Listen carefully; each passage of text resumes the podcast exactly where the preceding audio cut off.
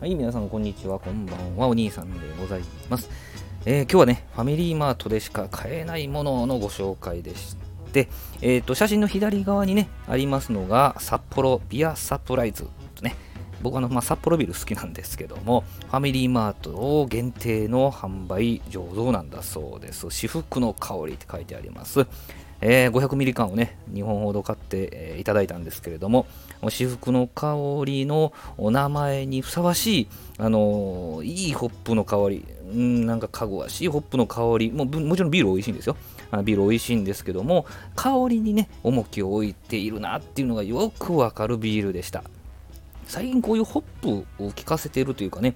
特徴的な香りでなんか楽しませるっていうビールも増えてきたような気がします。クラフトビールとか中心にね。えーまあ、その流れを組んでなのか、えー札幌さんからね、ファミリーマート限定で販売している至福の香りというね、4月20日ぐらいだったかな。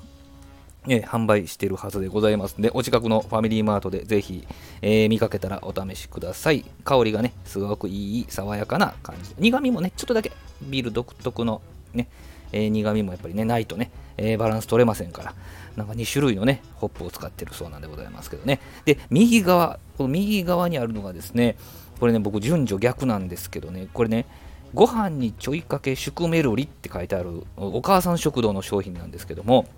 えーあシュクメルリっていう料理ご存知ですかね？ジョージアの料理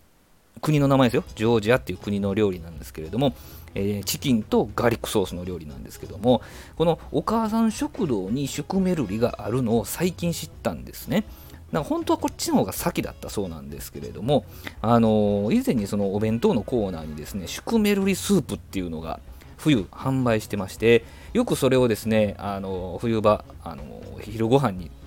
飲んでたんですよ。食べてたんですよ。